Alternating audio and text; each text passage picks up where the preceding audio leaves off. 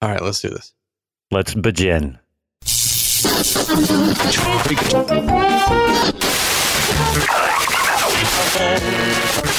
Wolf 721, left intercept the final bearing 222. Bienvenue.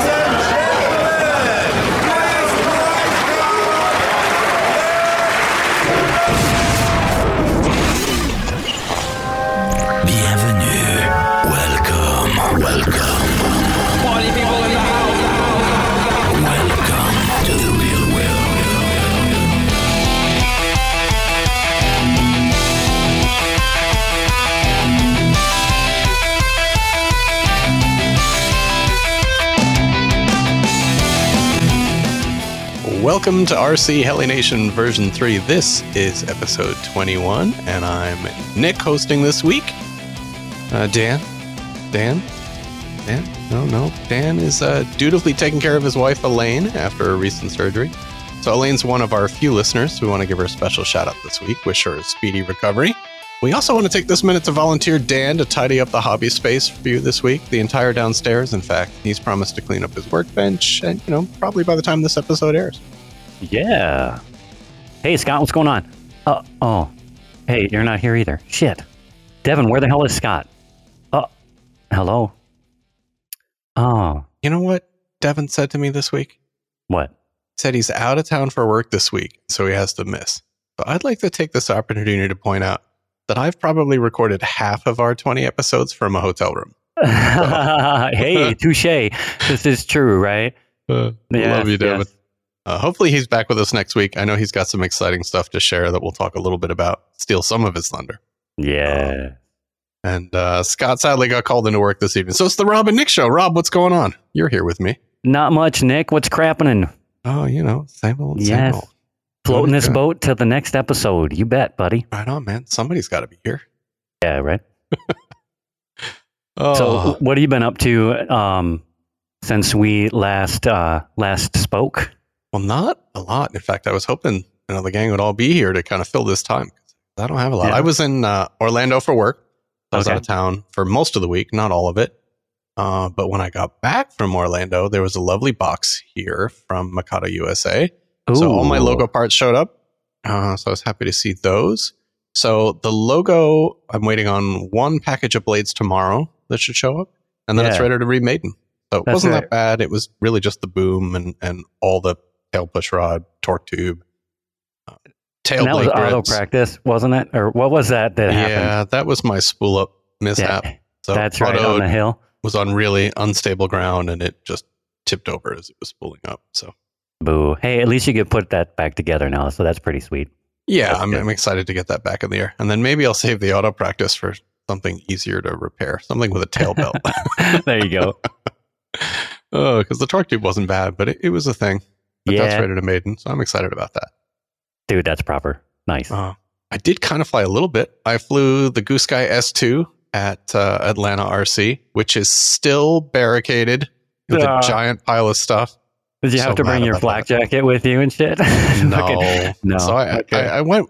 They haven't been violent towards any of the club members. They just build these barricades, which is really awful. So I took my son there. He drove his RC uh, car around, and I just brought the Goosky S2 just to knock out some flights. Um, yeah, fun. So uh, at least I don't get a no fly. I don't know. Goosky S2. It's not really. I mean, it, it is a micro heli, but it's I It qualifies, counts. man. Qualifies. All right, cool. Yeah, it qualifies. You can hover it upside down. You can do 3D. It does all the things the big ones do, just faster. You know, so it counts. Yeah, so it's cool to see you're at least able to fly, and you're able to at least kind of um, try to take a little ownership of your park a little bit. There, I saw. Um, besides us here on our podcast talking about it, I see that y'all's club is getting other attention as well. I saw an article on Facebook uh, that specifically talked about the the guy the the field the, the hobby guys Yeah. at the field losing the field to this stupid thing. So it's cool you Yeah, it- at least it- go back out there. Huh? It's unfortunate with our dues renewal, which happens in January. You know, we've got maybe 20 out of 100 members renewing so far. So Uh, we've taken a big hit from this. So I really hope we don't lose the club over this. You know, I hope that a good resolution happens. yeah, me too, man, for sure. I'm never even going to use it unless I come out there, but still, I'd hate to see one go this way. It's just, I mean, I have a huge field I can go fly at that's 40 minutes away, but this place is 10 minutes from my house. This is my like lunch flight spot. So Yeah, I really wanted to come back. But anyway, I parked out on the street and we walked around the barricade. We're like, we are flying regardless. I don't care what you say. I got some more bad news. oh no, what's this? Well, I- I'm already failing at my resolutions.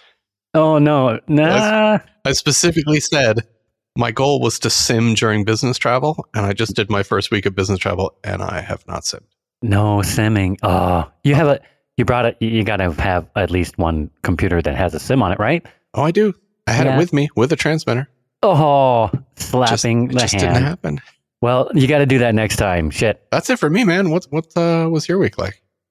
Uh, a lot of the same game, I suppose. Um, I do have a, uh kind of a development type epiphany that I had. You know, I've been doing again doing a lot of sim time and stuff like that. Um, and I know um, we're going to have Brian Byrdsong on the show here. We'll do an interview with him. Uh, and I know in preparation for that, I've been um uh, doing uh, trying to deliberately sim that way, kind of in an F3C style, and not pretend like I'm Tareq Alsaadi, right, on the computer. And it's been helping. Um, and I took a couple of my helis out because it's starting to finally get warm enough out here. Um, I, you know, I decided to overcome the grumpiness of going out in the cold, and it was like 28 the other day or something. So I took the T Rex 600 and the T Rex 500 out, and just flew some big air flights and some light 3D on those, and um, uh, That's like a heat wave. I know. For me, it's like a heat wave, right? Um, but I made sure to stay in my bank one where my rates are a little bit slower. And I tell you what, I had a I had a great time. You know, I've been like, I think with a lot of hobbies, sometimes if you take a break from it or you mix it up a little bit, when you come back to it, it's a little bit. Uh, you get this little refresh. And as far as like analog flying with the big helis outside, it's been like probably three weeks now, two or three weeks that I've been able to do it.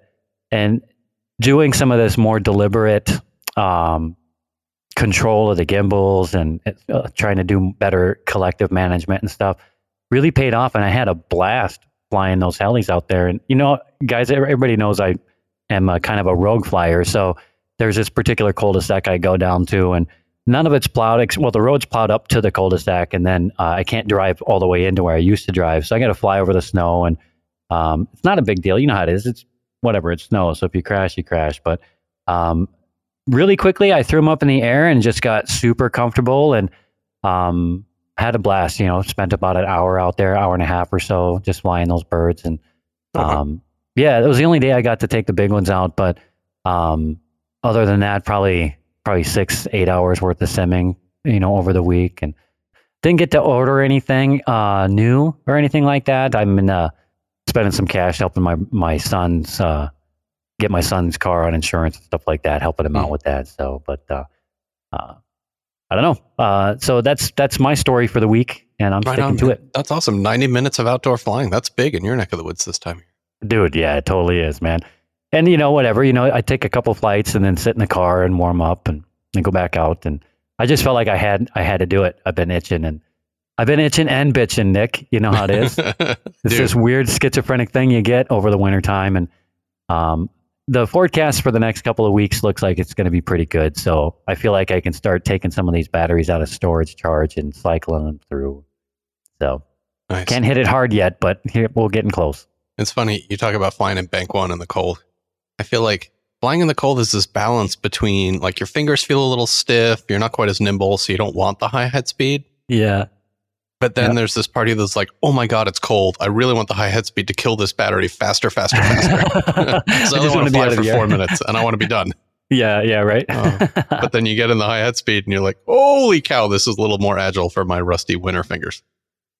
Yeah, that's kind of how I could tell when it was time to take a seat because I would want to do a particular. There's this one thing that I do, and I don't know, know what the name of it is, but it's I'll, I'll come flying across the field, and about about when I get about halfway through, right when it's roughly in front of me, I'll uh, I'll pitch the nose up, and as soon as I pitch the nose up, I'll give it negative collective, so the heli still flies forward, but is vertical, but I'm pulling it forward, right, with collective.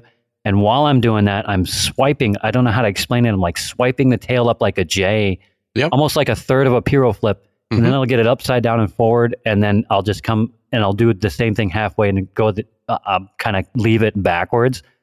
It, it, I feel like maybe it's a half Piro flip roll. I don't know what you want to call it, but Mhm. um, uh, I can tell when I try to do that maneuver, when I try to swipe, when I try to swipe the tail around under there, and I can't get it all the way around, it's because my fingers are getting stiff. You know, I'm like, uh, okay, I better just take a break, warm up my tendons in my fingers here, and, uh, or or go up higher because I I'm not going to get this maneuver all the way. Um, but that's kind of my radar is doing things like that. It's funny to hear you talk about using negative pitch to move forwards. Uh, because our guest, who's coming on a little later, uh, Brian Byrdsong, was the first person that explained to me, you know, I was doing these tumbles and he was like, explain to me the concept that if you, how do I explain this? I got to get this right. So if you're going forwards and you take the helicopter nose up, so the nose is pointing straight up at the sky, and you throw a bunch of negative pitch in, the helicopter just moves sideways in the same direction it was already traveling Yeah, and use of negative pitch in that direction had never occurred to me. It was like one of those like mind blown moments. I was like, wait, Yeah, what? But for it's sure. cool. You can do these cool tumbles and then, you know, kick the tail up the other way, make that J shape and then change direction. It's a, it's a cool transition maneuver. Then it's Totally. not hard. it It's just not. never occurred to me. I know, right? And you know, it's funny. Like when the light bulb came on for me with that, and how it had to do with the helicopter's vector and manipulating the thrust from the head to cause that vector, and it doesn't necessarily have to mean the direction the nose is pointing. Once I started to realize that, I'm a really visual kind of guy. I visualize things all the time in my head. So I started to have these, I have this like pack of visualizations that I'll do in my head where it's like, I'll, I'll picture, you, you remember those old, you'll see like old infographics of maybe like a helicopter or a plane. It's just like a line drawing and you'll see Mhm. the arrow, a blue arrow on above the disc and a red Yeah. arrow below the disc. And maybe Yep. it's a bigger when there's more or less force or longer, that kind of a thing. And in Yeah. my head, I'll visualize this little heli turning and seeing the arrows getting larger, the blue arrow getting larger and the red arrow getting shorter and vice versa as the heli's maneuvering. And in my mind, I'm going, well, that means I'm putting the sticks here and there. And, and so it's like while I'm flying, I'm visualizing that thrust coming off the helicopter as it's tumbling and trying to get the vector of the helicopter to be in that same consistent direction. And, you know, I'm, you know, uh, things that I'm trying to do, it's like trying to, I'm doing like fat Sharpie style stuff, you know, guys like Brian Byrdsong or Nick Maxwell, or um, even in the 3D world, Tareq Alsaadi and those guys, they're using the fine tip, you know, Yeah. fine precision calligraphy up in the air doing these kinds of things, Yeah. manipulating that vector. But even just way down here as an amateur, it's really neat for my brain to understand how that works. It, it's it's secondary to flying. That's just regular physics, but it mm, applies directly to flying, and it makes it mm, easier to understand. And I'm just such a nerd, and I love I love that part. Yeah. I love that metaphor. I, I'm picturing myself as that giant extra fat Sharpie where the tip is like an inch meant for like posters. and it's Yeah. really slowly drawing across the sky. And that's my flight style. Dude, I'm the fat sharpie that has that annoying piece of lint on it that leaves the extra streak right next to the fat streak. sometimes it's there, and sometimes it's not, but uh, still, you can sort of see what's going on.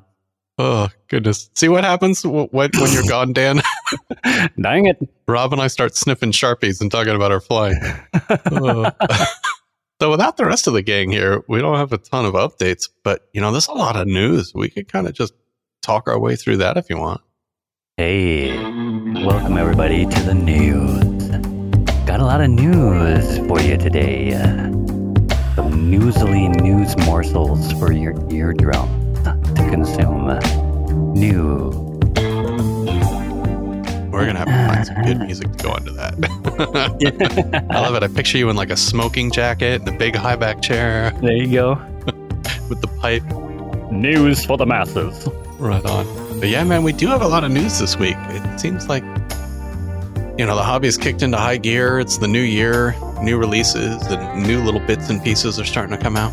So let's just kind of chat our way through them. Yeah. Uh, so the first bit of news is from XL Power this week. They previewed a little short video on social media of this new optional upgrade part meant for the Spectre V2 as well as the Nick Maxwell edition. So the video is of a new top bearing block that also incorporates the main motor mount. So essentially, they're all one piece now. Um, and Hmm. I was curious as to what the benefits would be because I'm thinking about it like, all right, you got the bearing block and you got the motor mount, and they used to bolt together kind of into the frames. You know, what's the benefit of making them one unit? And I kind of came up empty. And so I reached out to Nick Maxwell, who very graciously sent me uh, a great answer. Because I was like, well, Nick will know. He's someone who can probably appreciate the differences. So I'm just going to read this verbatim since it's such a great explanation. Uh, so Nick Maxwell had to say that it ties the motor and the main shaft block together so the pinion and main gear cannot flex in any way away from each other. So while the heli was already quite quiet, it makes it even more so while doing aggressive 3D, and subsequently the main gear will last longer as the pinion and main gear can't misalign from flex.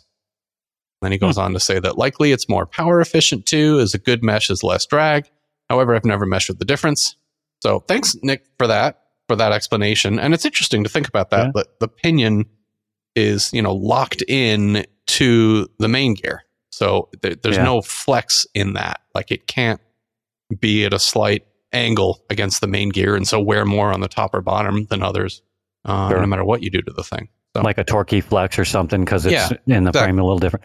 Yeah. So is that then? So because I haven't seen pictures of it, is that bird setup where the motor shaft has you've got the mount where the motor goes, and then below the pinion there's another bearing block. yes. Are they both on the shaft, or is it just the main one where the motor is? So the motor mount used to be these two bearing blocks. So one that would go Yeah. right up against the motor that the motor mounts to, Yeah. and then a, a bearing block that the pinion would ride in that goes underneath the pinion. Right. and it was connected via this carbon X brace, and uh, and then that would then bolt into the frames. Whereas now it's all this one continuous piece of aluminum that incorporates it together in this solid unit. so it's like a front end transmission almost. Yeah, and the kinda cool thing is, is it just fits in between the frames, just like the other arrangement did. It's just a piece. Now the interesting question is, is it really worth it to Joe Schmo or Joe, you know, average pilot? I don't know. I can't I speak to that. Um, I don't think that I would notice the difference because I just don't fly hard enough. But right? it's certainly cool that it's available for those that do. Well, if you're anything like Dan, if you don't get it, you're just gonna wad it up and fall out of the sky. So it, it's a must buy now. So Right? you know how that is, And it's from XL Power, so we know it won't be expensive. right? Um, and speaking of that, no word on availability yet, no pricing, but uh, it should be out soon from what I saw on social media. well, it sounds like a neat upgrade. think I know where this piece may have come from, and I'm guessing. But I got some more news from XL Power. From XL Power, it's now confirmed. We mentioned this in kind of our rumor mill segment a few weeks ago that they are, in fact, working on a new version of the Wraith electric helicopter that'll soon be available. Uh, the Wraith is XL Power's model for F3C use or precision aerobatics, or Yeah. presumably you could fly 3D with it. It's it's Nice. tailor made for F3C. So don't have a lot of details on the Wraith yet, but uh, we have seen some photos and a little bit of Facebook banter with Rock Aboon, who is uh, the chief designer at XL Power. But it appears to use a lot of the same componentry from the Spectre V2 and Nick Maxwell edition. So it looks like it's got the upgraded head and tail, uh, definitely new frames over the previous version of the Wraith and the look of the photos. And the photos I saw online also showed it in a full fuselage, total F3C style. And I happened to catch Ra online and threw a few question at him. And what he was saying is that the fuselage is going to be offered by other people. So XL Power is not going to manufacture or sell the fuselage. Right. Um, it's like the frame, the head, and all the, the Yeah. heli, and then you buy the fuse somewhere else. Nice. Yeah. And the photo showed it with this three part fuselage that had a removable nose cone for really easy battery swap outs, which was cool. So, you know, imagine this giant full fused bird. You literally are just popping this little nose cone off, the battery slides out forwards, and Bob's your uncle. Um, Hey, nice. Definitely well thought out, you know, to help the F3C guys out. It definitely looks heavily based on the Spectre V2. It may share some parts. I'm going to say it definitely shares some parts. So I'm really curious. Oh, and to go back to what we were talking about, about the new uh, upper bearing block motor mount combo, I bet it's probably in this helicopter because that seems like also a very F3C thing, like a very precise gear Yeah. mesh and less vibration maybe from it. You know, yeah, totally. So I'm also curious to know which heli Nick Maxwell is going to fly this year for F3C.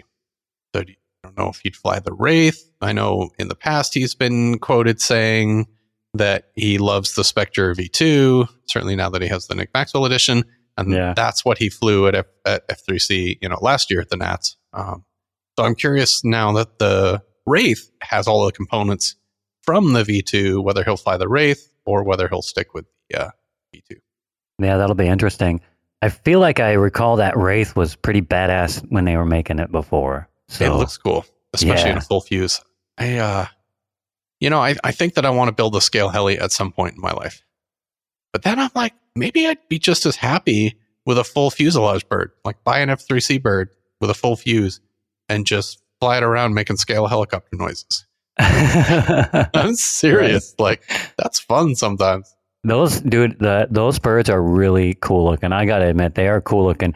And it's funny. Um, when I was younger, I kind of looked at the F three C thing, kind of the same way I looked at old guys that flew planks. I don't know why, but I just did. But I'd see those those helis, and I'd be like, "That's really neat looking," but I'd get made fun of if I went to that park. And maybe it's just my perspective, but I just seem to be a lot more interested in that kind of thing now, you know. And and obviously I understand that F3C set up helicopters with fuselages aren't designed to do the same thing that my my 580 Sport is designed to do. That's not the purpose of the tool, as Scott would put it. You know. Yeah. Um. So yeah, dude, I'm right there with you, Nick. I'm kind of in that boat where I want to do one or the actually shit. I want to do both. I'd like to have a, a sweet scale bird and a F3C bird, but tell you what, it seems like F3C is a lot more expensive than like say fun scale. I'd probably do like fun scale first. Yeah. Yeah, it's cool. Um, Rob, by the way, says that their new Wraith uh, V2 will be available soon. So stay tuned for more details. Uh, if you're into F3C or precision aerobatics, or you just like the looks of it, uh, it does use the same canopy, that sort of red and white canopy currently right now, but who knows? Um, Nice. certainly another nice offering from XL Power. And also this week, we've got some updates about the Goosky RS4. So I'm sure if you've been watching the news at all in regards to China, you've seen that China basically lessened the restrictions in their COVID policies because they were Right. super strict for a long time. And that has unsurprisingly caused a really big uptick in cases. And those COVID cases have impacted the factory at Goosky and set the delivery of the RS4 kit back just a little bit. So there was a wave of COVID that went through the factory. Uh, so certainly our best wishes to everyone there for speedy recoveries. But they are uh, back in action. Uh, the expectation is that the kits are going to arrive at distributors and ship to customers uh, in late January. So really, you know, we had talked it early to mid January. And now it's just going to be late January. So not a huge setback, but just a little bit one there. Yeah, there you go. Call it the uh, RS4 COVID quarantine. It's just got to Yeah. wait a minute. I mean, I'm certainly not happy of why it's late, but I'm really excited that I got the logo off my bench before it got here. Because I don't know what I don't know what would happen if I had a broken heli and a new kit here. I would just I don't know. You, you would be and forth on the paralyzed by indecision. I know. You'd be like, uh, uh, uh, clean up, build a new one, clean up, build a new one. I don't ah. know what to do. And then I You'll to be deal with trying to do both at the same time. You got two cameras on you. You're like, camera A, camera B. Uh, unscrew this one. Oh, this one was already clean. Oh, fuck, fuck. This logo part in the wrong spot. Oh. Meanwhile, I got you knuckleheads making fun of me every day about it. So I'm glad that didn't happen.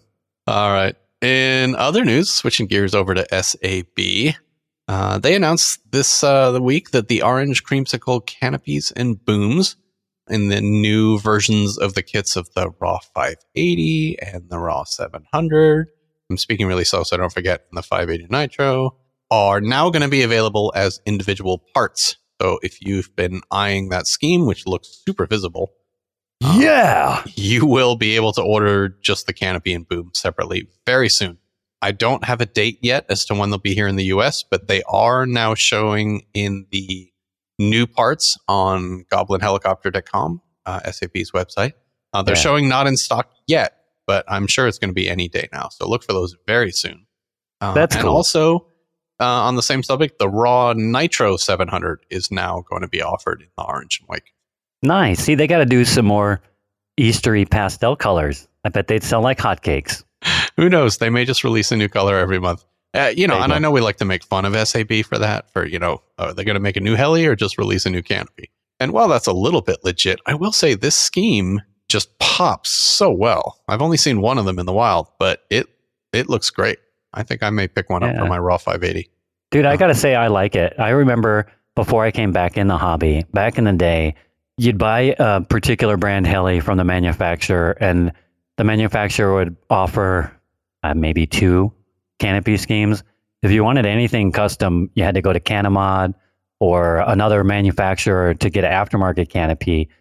But now you got companies like SAB where you can get a particular bird and get all kinds of different liveries for them, you know, different colors and stuff like that, and the various canopies. So yeah, we jest and stuff like that. But I personally, I dig it, and I, I'd venture to say lots of people do.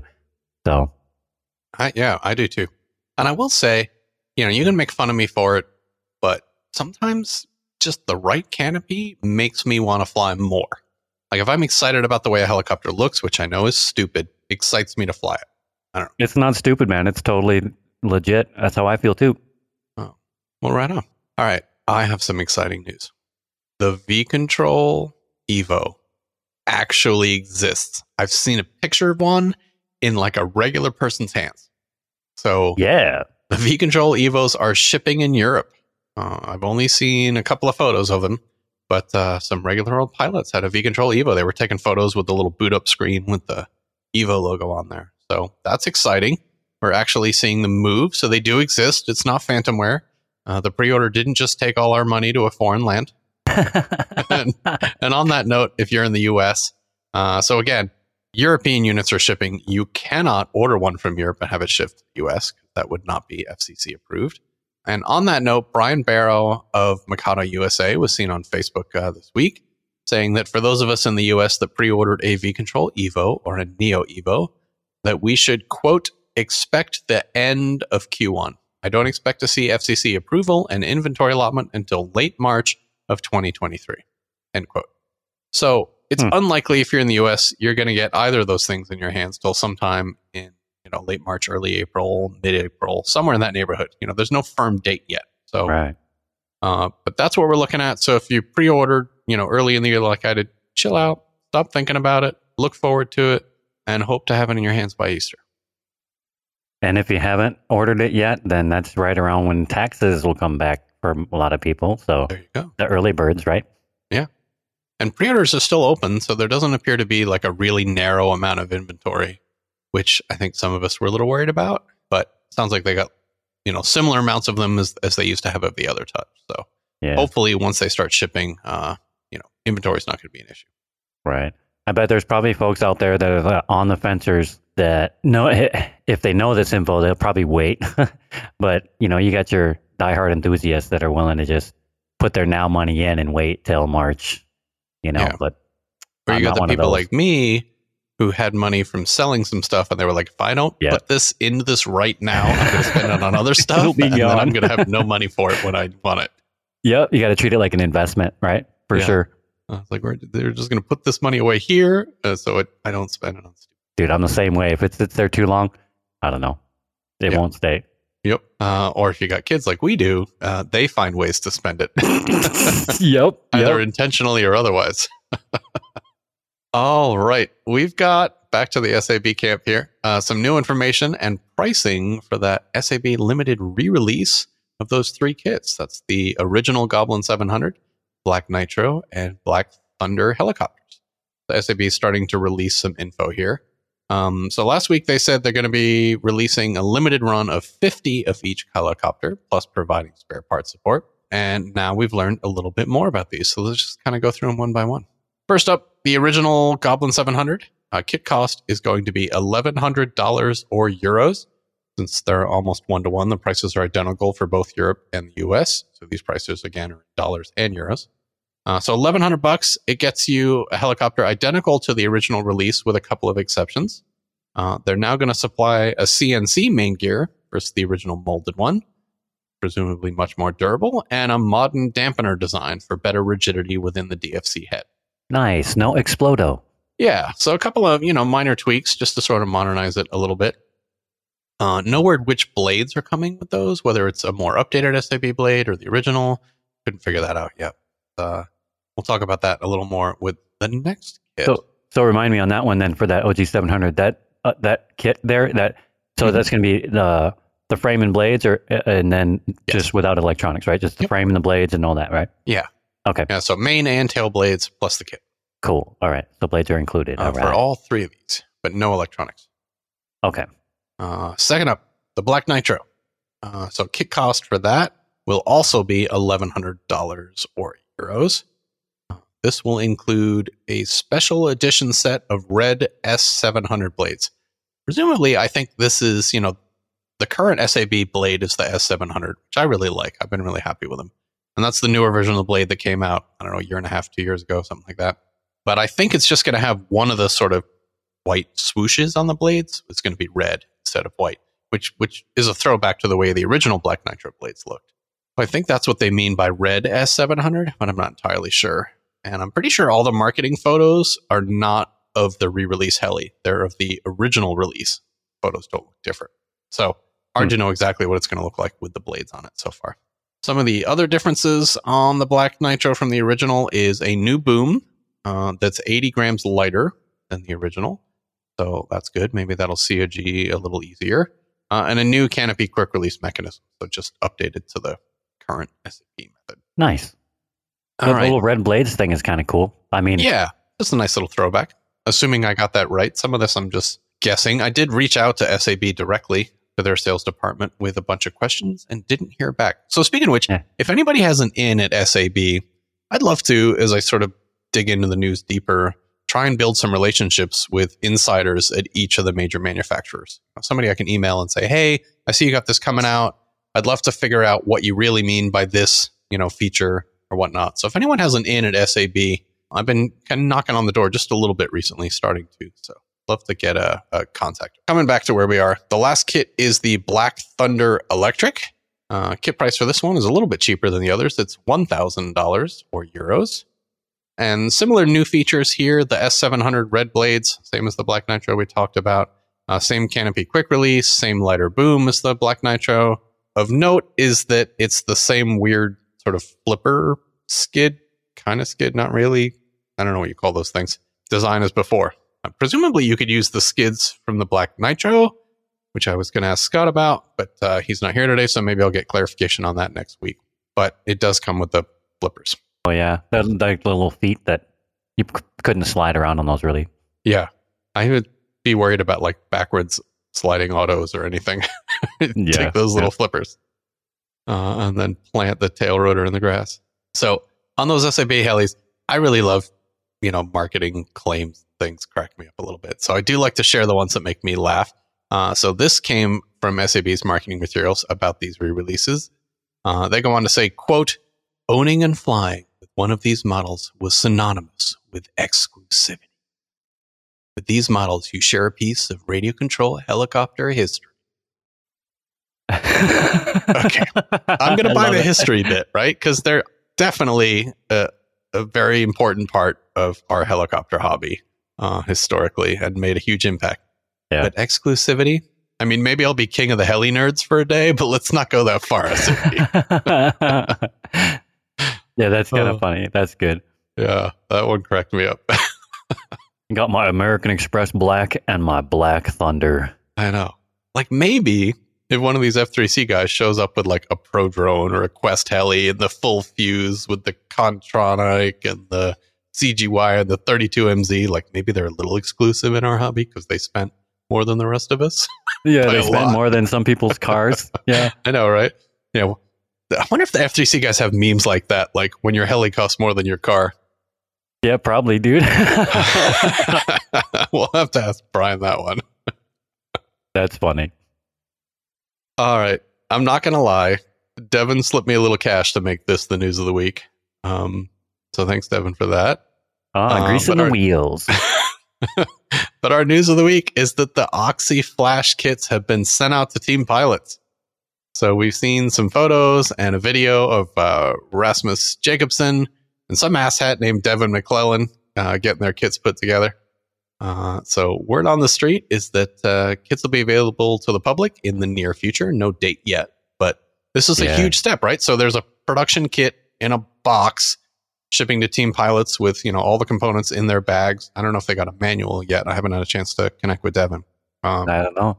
But, But I hear there's uh, a I hear there's going to be a build video coming out here soon with the McToons.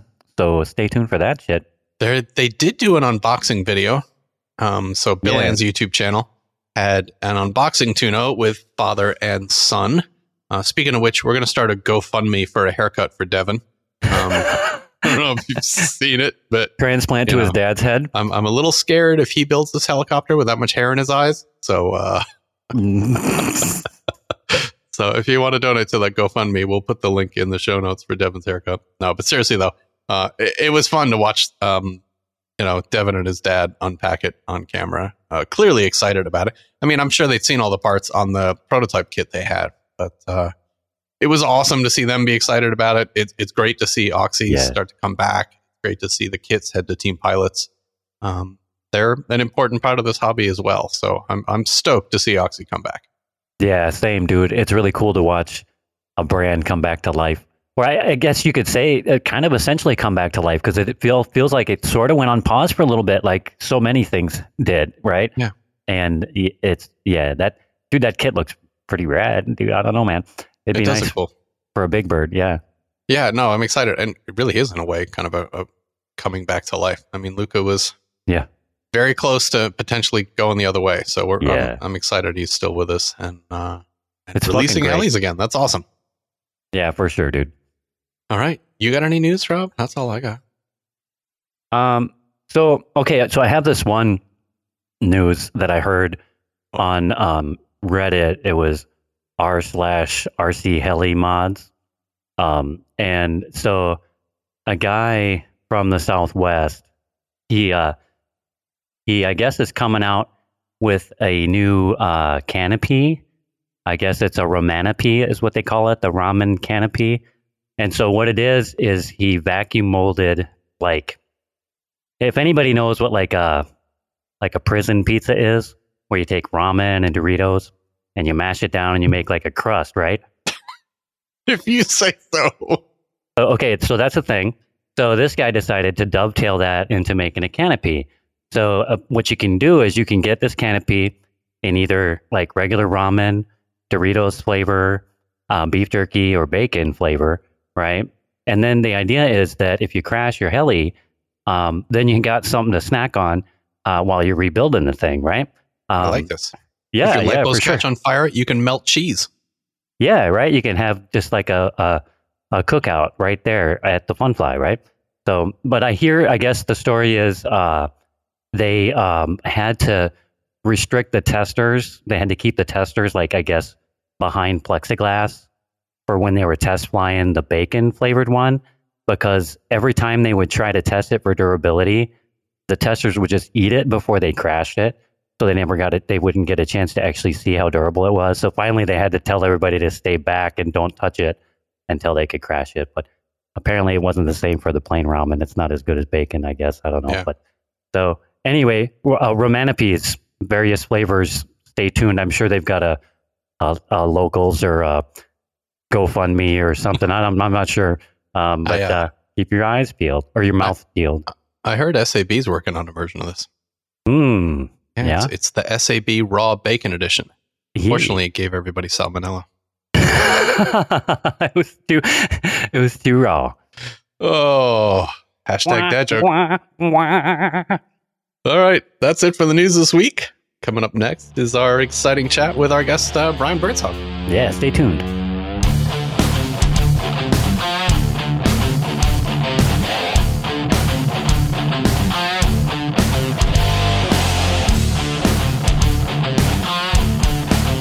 So with us tonight, we've got a special guest. Brian Byrdsong is here, the current reigning F3C sportsman class AMA champion. What's going on, Brian? Welcome to RCHN. Hey, Nick. Thank you guys for having me. Yeah, man, thanks for being here. So, we did our kind of New Year's resolutions or talking about hobby goals last week, and competition came up as a subject. And so it seemed apt that we should start talking about competitions, right? You know, a couple of us are thinking about doing it this year. And obviously, there's a lot of different types to choose from, but we definitely want to pick your brain about F3C, about, you know, the competitions it's seen in the United States and that kind of thing. But, but before we kind of dig into that, uh, tell us a little bit about how you first got into the helicopter hobby. Oh wow. Um, honestly, it started back in the mid '90s, man. I mean, uh, I, I ran into a hobby shop that was local here in Atlanta, and uh, you know the guy was out in front demonstrating how to fly these radio control helicopters. I think he had the Hirobo shuttle at the time. And I thought to myself, holy cow, that's really cool. And, you know, got information about it. Um, you know, after saving a couple of paychecks, I was able to purchase one. And um, he was gracious enough to teach me how to just, you know, do some basic hovering. Um, you know, of course, all tail in, but then I, you know, eventually learned a little bit more advanced hovering, nose in, and all that good stuff, sideways hovering. But then, you know, life kind of happened for me, and I didn't fly that long back then. Uh, maybe I flew for about six months and then just gave it up and um, and left it alone and just you know never really thought about it. But then you fast forward some 26 years later, you know the pandemic hits, everyone's working from home. I'm just kind of browsing YouTube one day and saw this uh, Blade 230s like advertisement come up on the screen. I was like, oh my god, I remember those RC helicopters back in the day. And uh, just kind of you know followed the link and got a little bit more information about it and purchased the Blade 230, man, and just, uh, you know, kind of rekindled that in the backyard, flying around. It was a lot of fun. Nice. And so, yeah, I decided got back into the game, you know, some 26 years later. So that's that's pretty much how I started. And that was about, when did that happen? Uh, that's February 2020. So a couple of years now. Yeah. Nice. So you're in the Atlanta heli scene as well, which is how we know each other. Mm-hmm. But how did you find the Atlanta heli crew?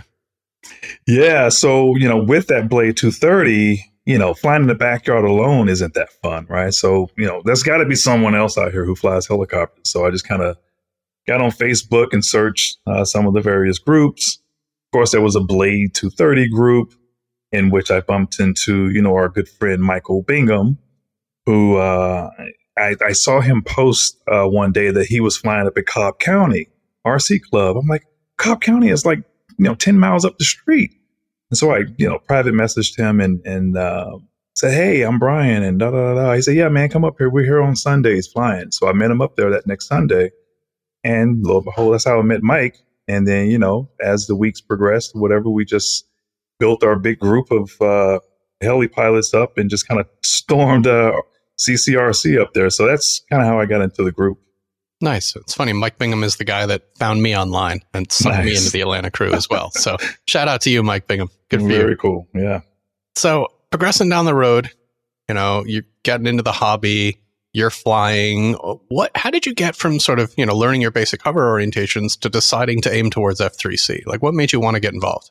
Yeah, you know, I, I tell you this, Nick. I mean, you know, watching you know all of our guys fly. You know, we have some pretty cool guys that fly. You know, Sean's flying really great, 3D, and Mikhail and all those guys. And you want to do that stuff. So, you know, you try to follow suit, but you know, you wind up crashing and crashing and crashing, and then you figure that you know what, this isn't really for me. And I mm. almost got to the point where I was going to give it up until you know I just said, well I'm just going to do the big air stuff. You know, I like flying back and forth, doing big loops, rolls, you know, big stall turns. And that was, that was pure excitement for me. And, uh, you know, then it was later mentioned, well, you know, that's kind of like what these F3C guys do. You know, they fly big air precision competitions and things. And I was like, wow, what is that? So, you know, jumping back on YouTube, you know, browsing videos, I did searches for, you know, F3C competitions and big air flying and, uh, ran across several videos, of course, and one in particular that stood out to me,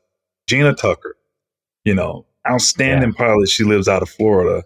And um, I saw her um, sportsman routine, someone recorded it, that she performed at the AMPS Fun Fly. Uh, I believe the year was 2021 for her. And that was her first competition. She did so well. And I was like, man, that looks so cool. And I want to do that, you know? So she kind of really inspired me um, to get started. And I think I saw that video sometime in July of, of 22, right? And uh, I'm sorry, uh, 21. And I went to um, my first fun fly, which was IRCHA the next month, and met her and talked to her more about precision flying. And uh, she was like, Oh, yeah, you know, there's a nice little community of us. And, you know, here's some information. She gave me some links. And she's like, Hey, the first competition, you know, to start the new season is going to be in October down in Tampa. I said, I have to practice. I got to learn this thing. So she gave me all the rules and the routines for the sportsman class. Um, you know, there's an f3cn.org website that has all its information up there for the, you know, for everyone. And um, yeah, I mean, I just started practicing, Nick. I mean, I, I, was putting in 10 to 20 hours a week at the field practicing this thing, man, from from the time I left IRCHA till October, and which was my first competition. And um, you know, I went down there and took first place. You know, I learned it. So yeah, I mean, she she got me started. You know, shout out to Gina Tucker. I mean, I love her to death. She's very humble soul and just a really cool pilot to hang out with. Right on. That's awesome. So for those of us that don't know, like what is F3C? Like can describe a little bit what the style of competition, like what makes it different from say like the advanced 3D competitions that we're all familiar with? There there's two competition groups of helicopters for AMA. Um, and that's F3C and F3N. So the F3C um, is more of the um, you know precision flying. So it's very skill like hovering um, with you know your helicopter. It's very precise and um, detailed oriented um, aerobatics movement as well. I mean, we live in this 2D plane space, right? So not necessarily anything 3D related, but more of a 2D plane space um, where we're back and forth performing these particular maneuvers. F3N, on the other hand, is like precision flying of 3D routines. And so these guys kind of live in a particular box and they're doing some very precise movements uh, on the 3D circuit. So those are the two, you know, competition level AMA styles um, for helicopters. You know, you have all the other Fs out there for planes and cars and whatever the case may be, but F3C and F3N are for the helicopter. Cool. That's pretty cool. So that's like hard sport and harder sport. exactly. exactly. Yeah. yeah, for sure. I've seen uh, some of the different competition videos. It seems like the um, F3C stuff you had mentioned a minute ago, it's more of a two dimensional plane, not really as much depth away from you, it sounds like. Is that right? And the F3N, you'll get depth in your maneuvers outwards.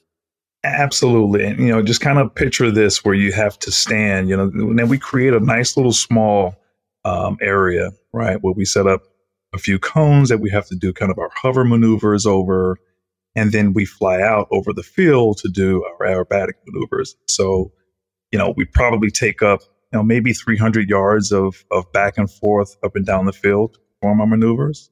But yeah. a lot of maneuvers are performed like right, you know, in the center of you, and you know the judges are behind you, making sure that you hit the center line, the midpoints, and you know keeping the same altitude. Like if you do a roll, they want that roll to stay at the same altitude all the way across. They don't want to see your pitchiness up and down as you come in and out of the roll yeah. So those are the type of things that they look for. It's very precise stuff. From what I understand, like in the United States, uh, you start out in the sportsman class. you tell us just a little bit more specifics on what the maneuvers are? Like you start with the hover routine, right? And then the aerobatics. Like what type of maneuvers do you really need to sort of master before you can get into sportsman? Like how good a pilot do you have to be before you can even start?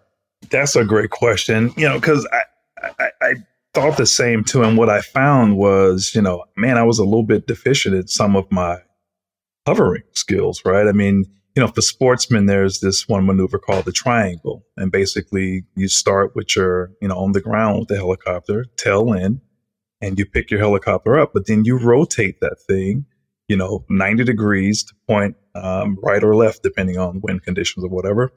But you start this, you know, climb up to the cone that's right in front of you very slow.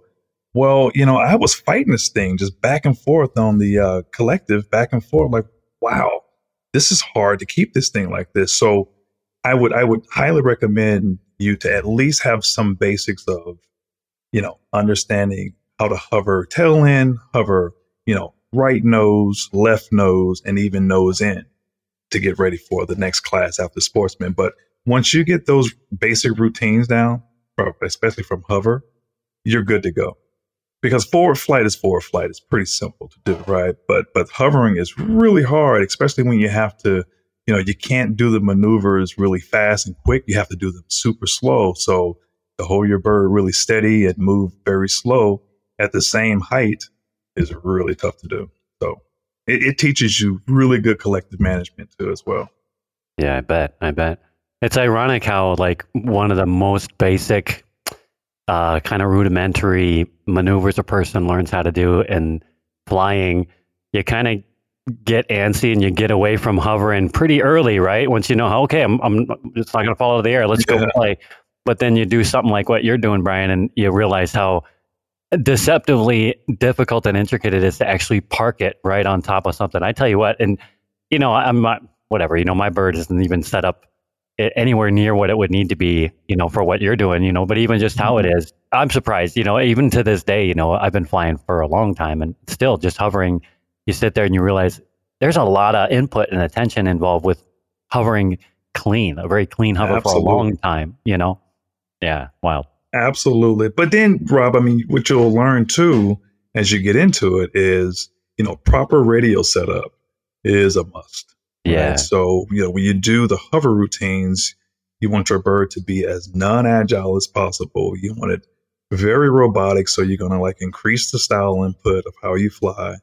Um, you're going to really, you know, uh, reduce your dual rates for your aileron, your elevator, um, even your tail rotor. I mean, the, the, the turn rate of that thing is going to be super slow. No matter how, you know, far I pull the stick left or right, it's, uh, you know, rolling at the same rate.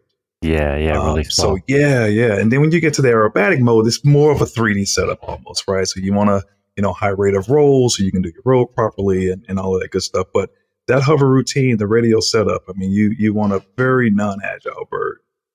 You know, that's actually uh, um, that brings up a good point. That was one of the questions I was going to ask a little bit later, but it sounds like now's a great time to ask you about it.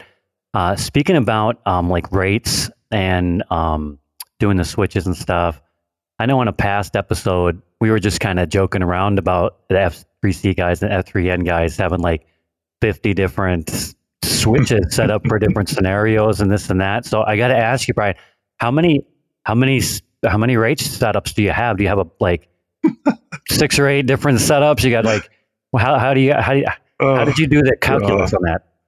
Rob, yeah. well, I, I tell you what. So, so I moved up to expert class now, and and holy cow, it, it's what a difference. But I'll, I'll stay with sportsman since it's kind of beginner. And even as sportsman, I mean, you you have two flight modes, right? You just have this hover flight mode, and you have aerobatic flight mode. But Okay. you have these various conditions within, right? So, for instance, with the with the hover, like I said, you know, you want it very uh, non-agile, very robotic. So you'll kind of have this one rate set for your hover. Um, Right. But then when you switch over to aerobatic mode, um, like the first routine, I believe in Sportsman is a roll. So I had another click for roll to remove a lot of elevator movement and really decrease my pitch so that when I hit that roll, it looked like it was just on a string. So it Yeah. never pitched up and down. But then as I came out of that maneuver and turned around to perform the next maneuver, like my, my big loop, I switched the switch back to my, you know, first kind of idle up one mode where it gave me, you know, good elevator so I can perform the maneuver. So you're right. You're absolutely right. Depending on the maneuver that these guys do, especially the the, the top dogs, the FAI F3C guys, Yeah. they may have five different rates set up, five different switches that they click just Yeah. for one particular maneuver that they have to do. Dude, that's pretty interesting, Brian, because uh, up until I started uh, becoming interested in uh, F3C kind of a deal, right? Um, and I'm going to admit, when I was younger, I kind of treated F3C like, I kind of, I was like, man, that's lame. You got to smack it down. Come on. Yeah, Where's the yeah. crack pyro flip? I want to see that stuff. You know what I mean? And I just didn't give it any respect. But as I'm a little older, and like you said a little earlier about uh, the monetary aspect about 3D and learning and how many times you crash and build and crash and build.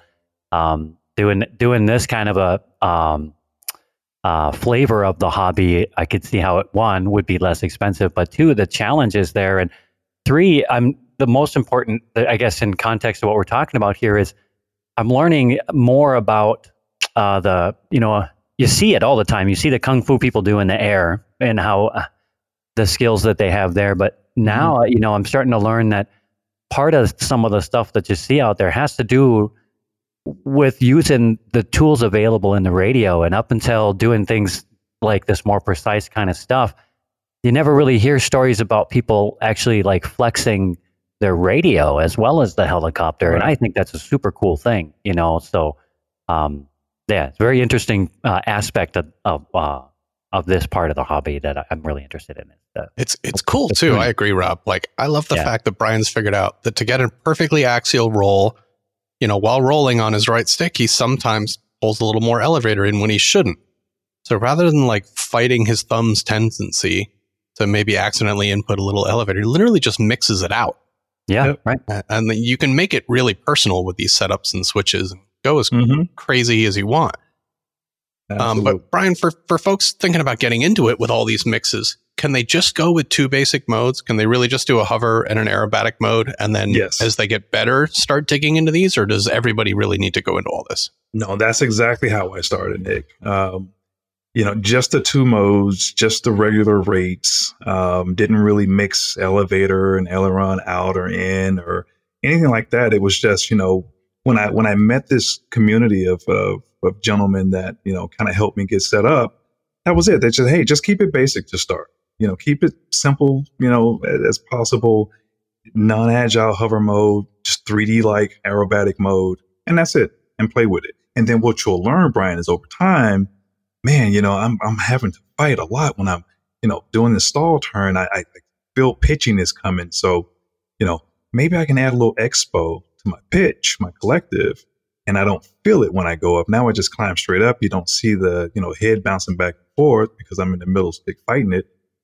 And that's how I learned to start adjusting this thing as I as I got better and better with it. So, you know, by the end of my my sportsman season, yeah, I had my radio tuned to all these different, you know, maneuvers and you know rates like this and that. But it, it- I progressively got there um, from starting with a very basic setup till I got to that part at the end of the season. Yeah, it seems like this is a good time too to talk about sort of required equipment for F3C. So other than, you know, a couple of cones to practice with, like what kind of helis are well suited to F3C? Like, do I need to go out and buy a big full fuselage, you know, full fuselage 700? Um, can I, can I use a 550 or smaller? Like, like what works and what doesn't? my like the super light and squirrely Gaui X5 is that going to cut the mustard? I, I would say this. I mean, I wouldn't start with anything less than 600 size. Um, you, you, you really want a decent sized bird that's heavy enough to give you a nice, stable hover. Um, you're going to learn a lot about that as well. Um, you know, and it doesn't need to be a fuselage bird. You can, you know, I, I, the XL powered Specter V2 700 is is an excellent bird to start with. It's affordable. Um, the parts are plenty. Um, you just need a good set of uh, sport like or F3C main rotor blades, right? Those blades um, are important because the center of gravity on those types of blades are more towards the end, they're kind of end loaded to the blade, and more forward on the chord. So it gives you a nice, stable hover in flight. Even when you're in forward flight, it gives you can you can actually feel it, as opposed to the 3D blade where you know the center of gravity is a little bit more in because you want to be agile enough to do all those maneuvers that they do. So a good set of blades. Um, I would even say the Azure um, 700Ss are really good to do F3C practice with. Um, but you know, when you get into it, like for me now, I order everything from Japan, right? RC Japan is where I get the Funtech type blades. Uh, but yeah, I mean, just a, a simple 700 size bird, like the, like I said, the Specter V2, um, would would be a good beginner bird to start with. And even for electronics, I mean, don't worry about your electronics right now, neither. As long as you can get the same characteristics out of, you know, what we're asking you to make your bird, make it non-agile. So how does the Brain 2 or the Icon 2 FBL unit make your bird non-agile? How can you get a uh, flying style really high so it's very robotic? You know, doesn't matter the brand, doesn't matter the transmitter, doesn't matter the you know the radio system. Um, you can fly F3C pretty much with anything. Now, some have more advantages than others, but they can all still provide you with those same type of characteristics. Speaking of characteristics, uh, about what head speeds do you run on a 700 size for hover and for aerobatics? Hover, um, and, and, it all really depends on the wind conditions as well. But you know, anywhere between thirteen hundred and as high as fourteen fifty is where I would sit with my hover mode. Um, and then when I switch to aerobatics, um, sitting between 1850 and 1950. And yeah, remember too, I mean, our routines, like the sportsman routine, total time is about seven and a half minutes. So, you know, you, you perform your hover routine probably most of that time, to be honest with you, because it's such a slow routine. You, you're probably three minutes doing hover, then, you know, you switch over to aerobatics, and aerobatics goes really quick. And yeah, man, hell, bumping up to the expert level is about eight minutes long. So you want to make sure you can stretch your battery out too. So those rates are really, really important, uh, or the head speed rather is really, really important. Interesting. Do you land between hover and aerobatics? You do. Um, you know, each each hover uh, maneuver starts from the ground and ends on the ground. And then when you start the aerobatic, you start it from that ground position that you finished. You get two hover routines and then various number of aerobatics. So after that second hover routine, you're on the ground. You know, you pick it up, you switch aerobatics, and you take off. Yeah, that's pretty sweet. So okay, so you won Nats or you went to Nats um, this past year. You won the sportsman class and all of that. It, it sounds like you haven't really really competed very long. How many how many have you done? I mean, what, what was it like to compete, compete at that level at Nats? It, it, it honestly, it was nerve wracking. I mean, Yeah. I had a good year though. I mean, I like I said, I started my first competition was just after IRCHA 21 um, that October. Then there's uh, a few more, like three more before you get to Nats.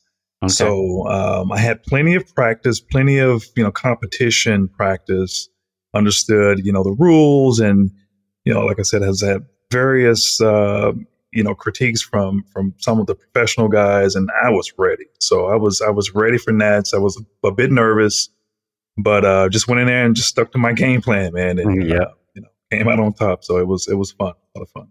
Yeah, that's pretty cool, man. So, before you, you were talking about uh, up leading up to Nats, there were a few other contests that you you performed in, almost like a Mhm.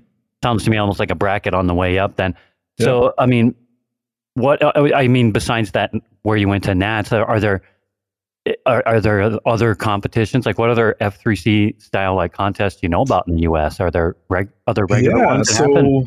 you know, Frank um, down at Amps in Miami has F3C competition. So there's one coming up in March that I'll participate in. Um, Then Okay. there's uh, Tim DePerry. He has a field up in Murfreesboro, um, like Nashville, Tennessee.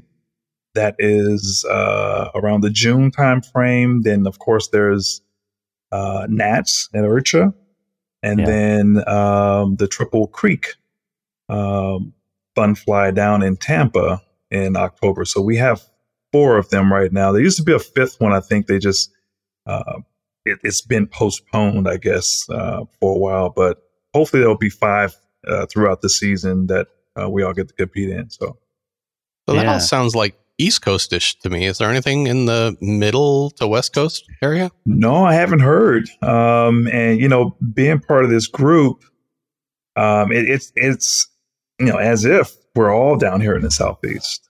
Um, again, you have folks like uh, you know Cliff Hyatt, Gordy Mead.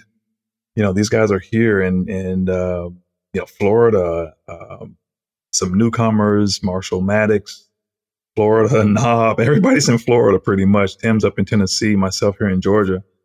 But yeah, everyone's here. You know, Nick Maxwell, he's here in in Alabama. So yeah, we're all southeast, Yeah, uh, east east side scene, huh? east side. Yep. Yeah, You know, I got I got a theory about this in that it's funny. You know, Rob said it earlier that you know he used to kind of make fun of F3C or or at least look at it differently than like you know smacking a heli around. But I don't know that you really appreciate it and how difficult it is until you see somebody practicing. So Yeah. so watching Brian practice, you know, and I knew what F3C was and was intrigued, but to watch the amount of time and effort he puts into his hover routines and to watch the level of precision you can reach and then when you're by yourself, you're like, I'm going to try and knock out a really axial roll. You're like, oh my God, these are hot garbage. yeah, yeah. like, I know how good this can look because I've now seen this thread going across the sky as it rolls. And uh, it's cool. So maybe, you know, there's a pocket in the Southeast because that's where people are doing it and people are seeing it. And I think Right. seeing it really inspires you to want to try it. Absolutely. Yeah, totally. I get a lot of questions from the community too. Folks see my videos. Um, how do I get started? You know, and it's you know pretty much same thing I'm telling you guys. You know, just grab a bird. You know, just go out there. I, I tell them how to get their hover mode set up in the radio and aerobatics, and give them the links to the page, and you know, ping me and hey, maybe I'll come to your field. or You come to my field. Just trying Yeah. to grow this community. Yep, trying to grow it. Yeah, it almost seems like um, looking back, having dabbled in all the various types of ways to fly helis, eh, you know, including flying it around and pretending it's a scale helicopter and all the things, right?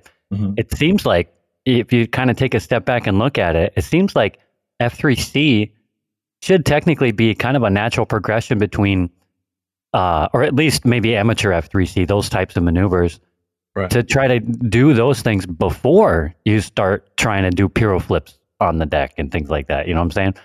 So, um, I, I, I don't know. I, I now that I'm more aware of it, um, I think it'd be kind of cool to see the community, that community grow.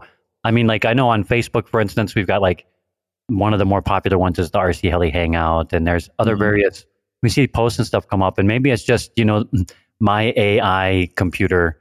You know, everybody's got their FBI guy, they say, right? And everybody's got their own AI algorithm out on the internet and on various places. And so maybe my Facebook AI just doesn't realize that I'm interested in uh, F3C yet. You know what I'm Mhm. saying? Yeah. So I don't see a ton of that content. So do you guys have like, you guys ever talk about that? Like, hey, how can we get more people to like this?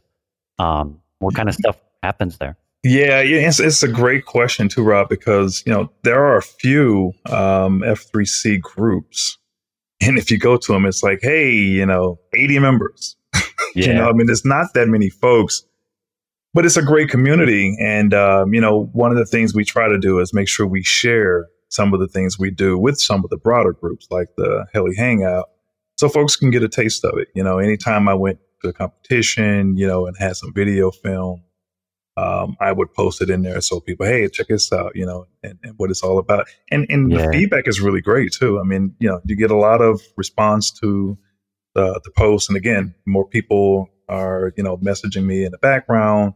Then, hey, man, that's really cool how you get started and things. So um, there there are a few folks right now that fly their you know private fields um, that I communicate with on a you know very periodic basis.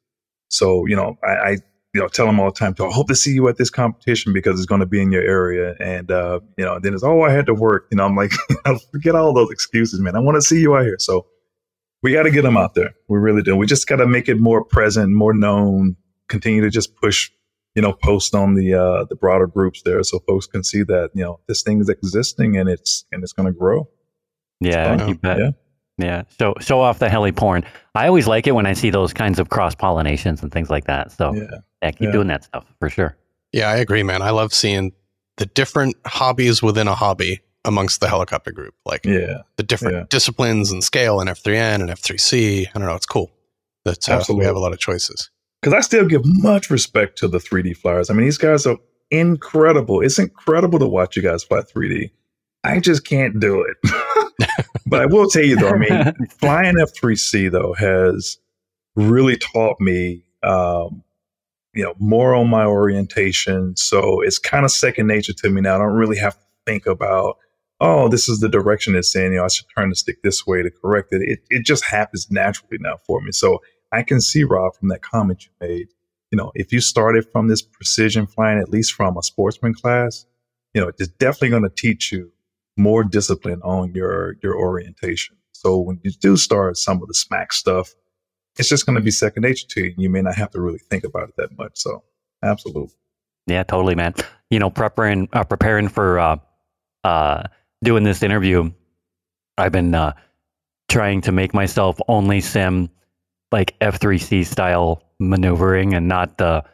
Because I'll admit, I'm sure lots of people do this. You kind of get into this degenerative pattern where you just start doing way w- way more uh, complicated things with your your computer helicopter than you would ever do with your helicopter in real life. You know what I'm saying? Yes. So I tried my best. It was tough, but I tried my best to put that down and just fly, fly the helicopter and try and do those deliberate maneuvers and stuff. And it was tough, but I tell you what, um, I learned even just in a um, maybe an hour's worth of sim time, which would be you know the equivalent of maybe 20 packs. Like that, you Mhm, know, 15 packs or something like that, you know. I very quickly learned that amongst all that rampant smacking, I was wasting so many degrees of collective pitch, plus and minus, just burning off power and all kinds of stuff and no collective management. And so when I started paying attention to that stuff and then would maybe just kind of tip my toe back into doing a little 3D in the sim just to see, hey, let's just throw a couple of things in there, but with also paying attention to the other things. All those other Mhm. things just tightened way back up. Yep. And then as soon as I let my hair down and just go, oh, oh, that was, I did that pure flip really nice. Let's do it again. Smack, smack, smack, smack, smack. And then I lose my, you know, because I don't have the discipline yet. But it's it's really fun. So for any of the listeners that are out there that like to take their heli and amateurly smack it around, just relax for a minute and try a couple of maneuvers and see what you think. I'm sure a lot of mm-hmm. guys out there probably still feel this kind of the way I used to feel, where you you kind of don't want to admit that that's how you fly and you want to. Because okay, when I came up with the term hard sport, that was my way of saying shitty 3D. You know what I'm saying? So, um, anyway, yeah, I don't know, man. It's fun. Yeah.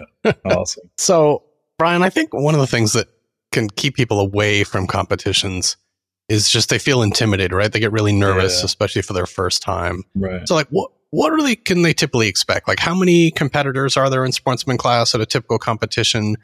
And and what are the like the good pilots like? Are they helpful? Do they ignore you? Are they welcoming? Like, what's the community like? Oh wow. Um, the community is excellent. I mean, you have a lot of guys here, a group of guys that have been doing this for 20 plus years. I mean, you know, way back in the 80s, man. These guys have been doing this. And uh, so they understand, you know, how it feels to start this thing. And they've helped so many people get set up, started, tons of tips and, you know, good constructive feedback um, to help everyone progress. So when I first started Sportsman again, my first competition, man, I was so nervous. You know, just meeting the guys was was really intimidating, honestly. And and uh, but then you know you kind of warm up to them, and then they just joke with you and have a good time. Um, and again, tons of tips and tricks, and you know, make sure you have your radio set up like this, and you know, ag- again, that's how I really learned about you know, trimming my bird down to be this really non-agile bird for these guys. But then getting out there, it's just they're just cheering you on. You know, you get through your routine, and once you land, each judge stood up and they'll tell you something about your routine and how you would correct it. And so they give you things to go and work on. Um, for for such a small, you know, discipline, especially here in, in the United States, we have such a big-hearted community of folks that that truly are there to help you out and started. So yeah, they help you shake those jitters out, get the butterflies out. Um, and once you get through the first routine, it's like you're bound. You know, you're there now. You're part of the group. They pulled you in, they accept you. Um, you know, we have a nice big message group that we all sit and chit chat.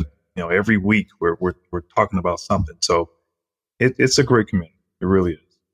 That's awesome, man. That really makes a big difference.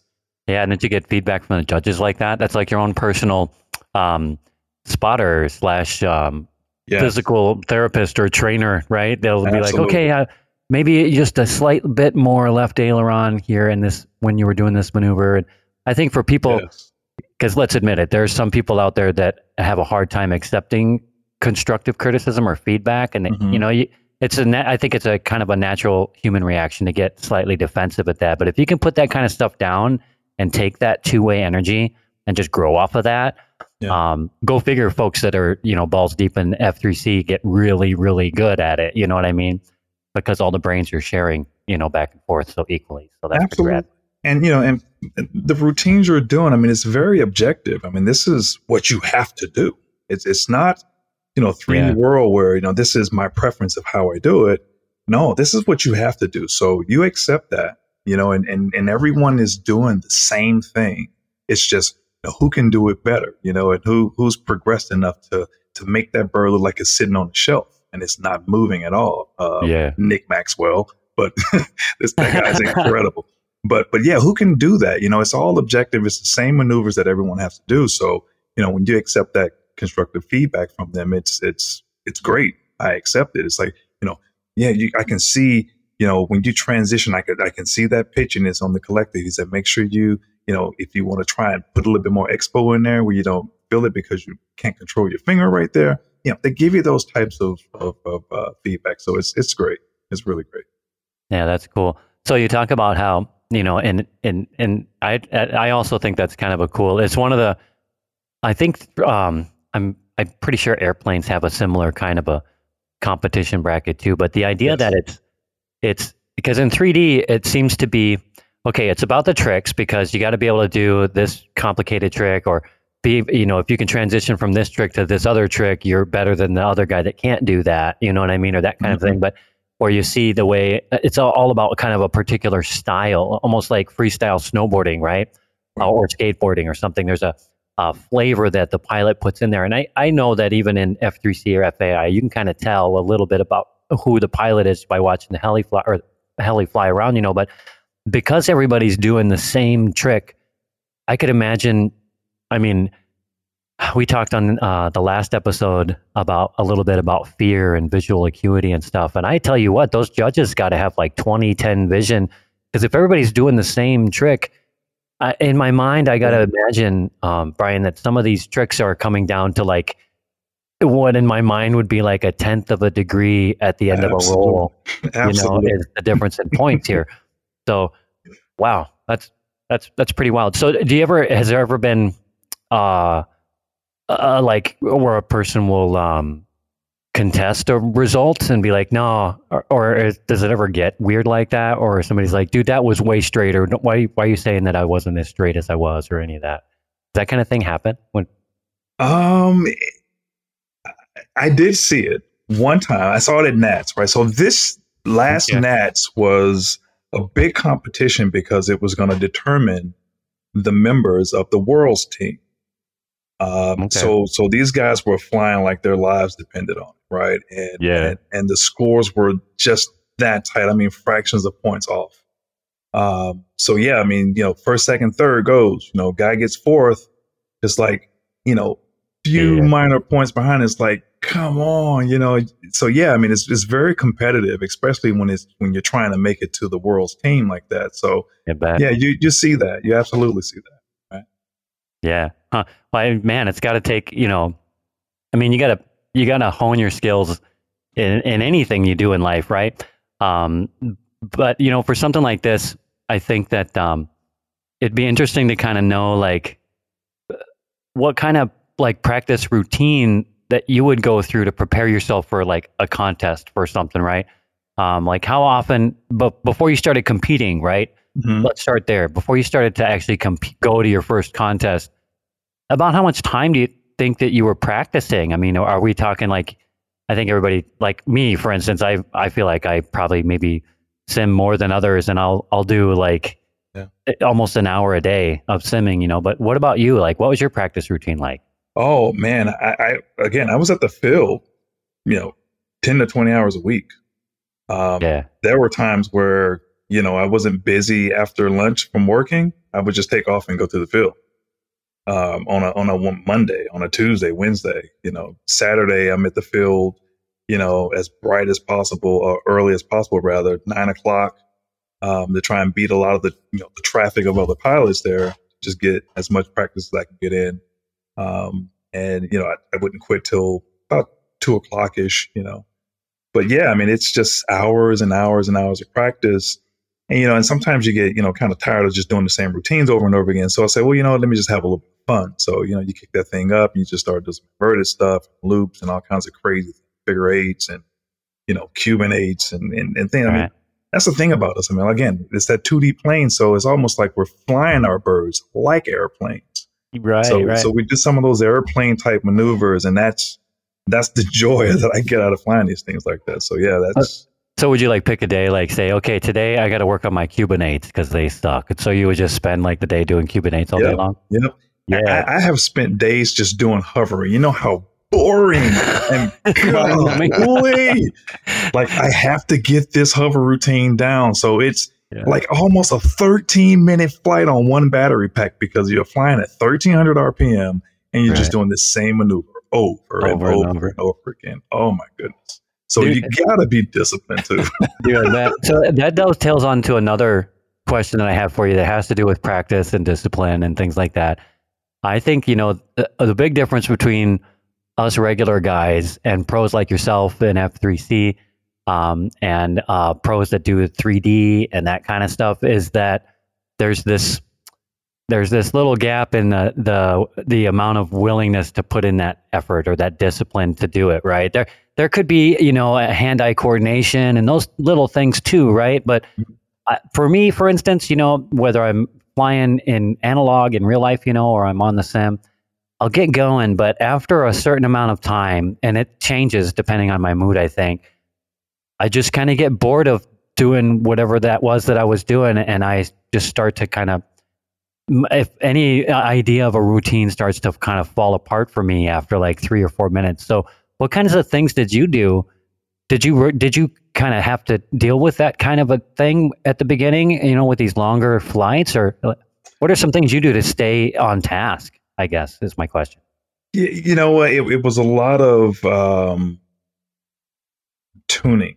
Uh, you, you're forever tuning your bird. So, you know, I can go and practice a routine over and over again, and and it and something wouldn't feel right. Every, every flight's like this for me. Something doesn't feel right. I put the bird down. I'm I'm back into programming FBL unit in the transmitter to get it right. So it's you know that and just you know wrenching in between. Um, it, it, it helps take that away, right? And again, you know, then when you go back out there and you do get bored of doing something, just go have fun with it for a little bit.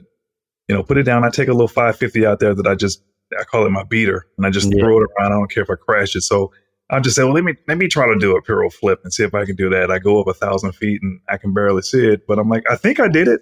it just comes out. So, right, just kind of kind of shake the practice jitters out of your hands. And, absolutely, absolutely. yeah, Yeah. right, right on, right on. I suppose that would definitely help because uh, you know at some point, uh, if it starts to feel like a chore and you're just like, oh, I gotta go and do my Yeah. Cuban eights, god damn it, Yeah, then you're not gonna have fun with it anymore. And, absolutely, absolutely. yeah, I will Yeah. say it was really fun to watch Brian practice. It still is, but especially now that he's working on new expert routines because we can see him being challenged. But Brian has, I don't know, we we all go to the field on a Sunday, and most of us are just a pack of chuckleheads in the background.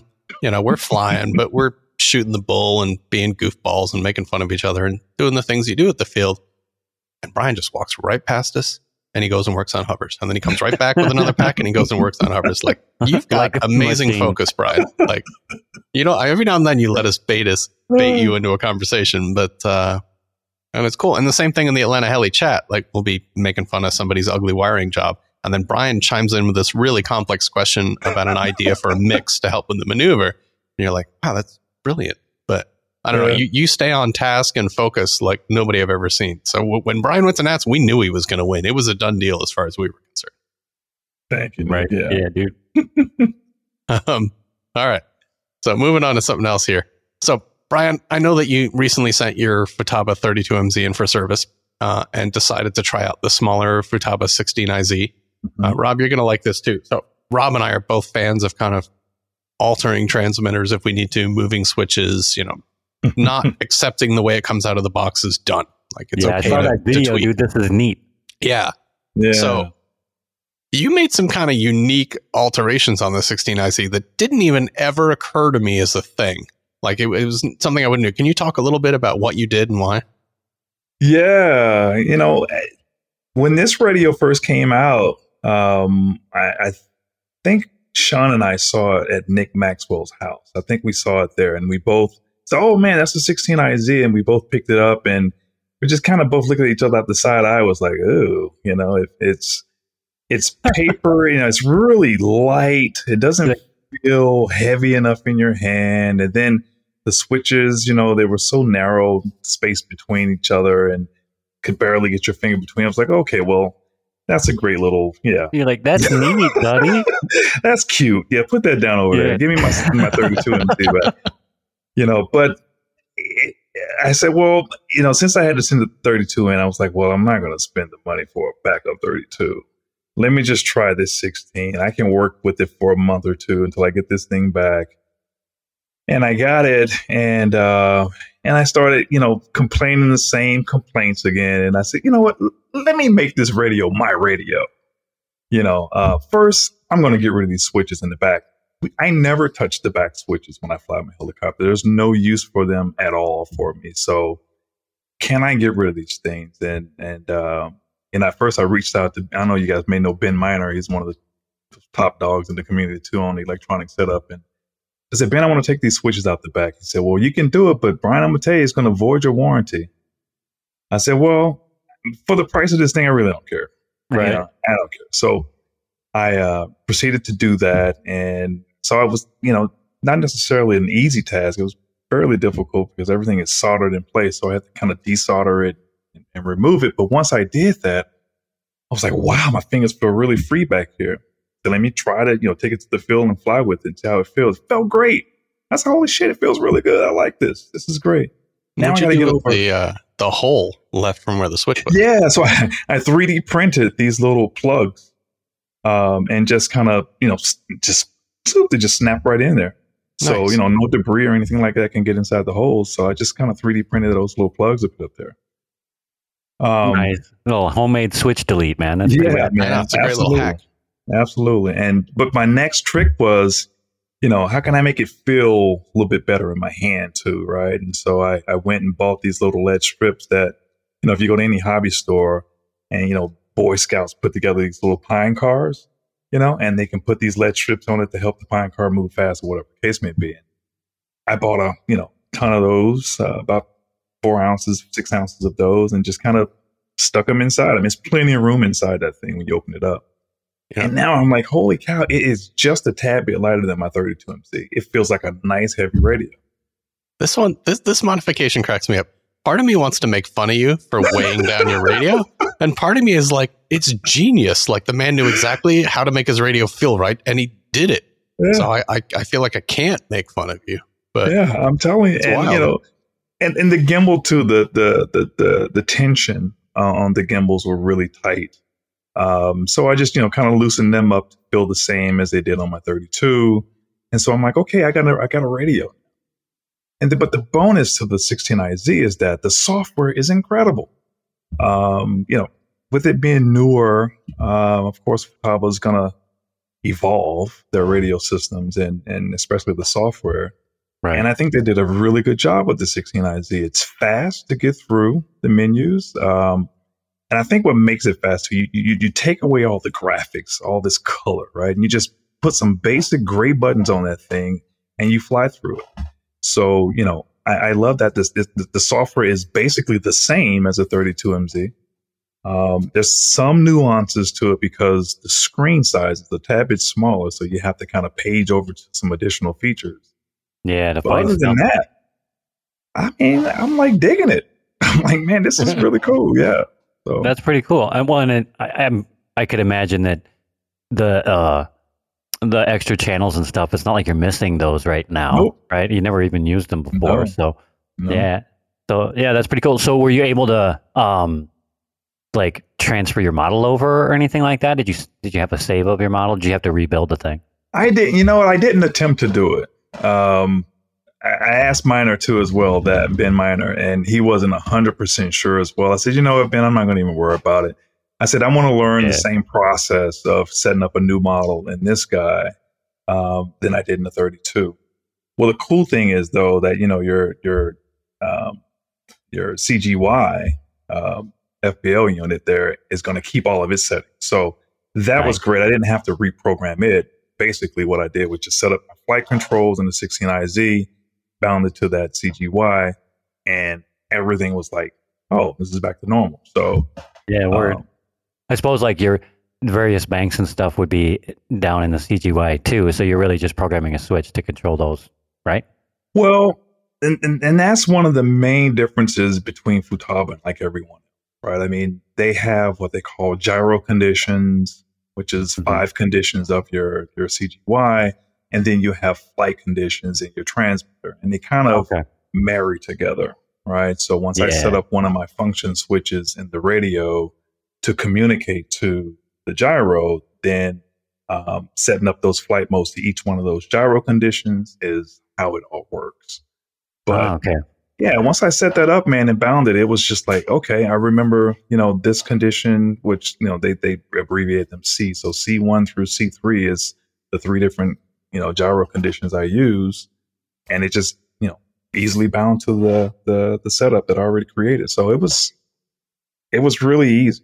One thing I do like about the 16IZ uh, model setup as well is that, um, you know, and again, I think this is one of those things that, you know, Futaba listens to the community is they made the setup a little bit easier now. Okay. It's, it's not a great wizard like setup like some of the other brands, but um, at least now they give you all of your flight modes when you set up a new model versus just that one normal mode they did in the, the 32MZ.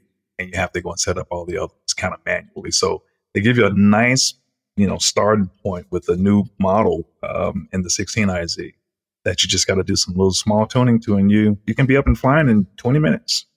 That's Easy. nice. Save some Yeah. work there. Yep. Yeah. So speaking of Futaba, what is it about Futaba and Kontronik and some of these other brands that makes them so popular for F3C? Like it seems like we see a lot of these on the top guys. Is it just Yeah. sponsorships? Like is there things they do that make them better for F3C?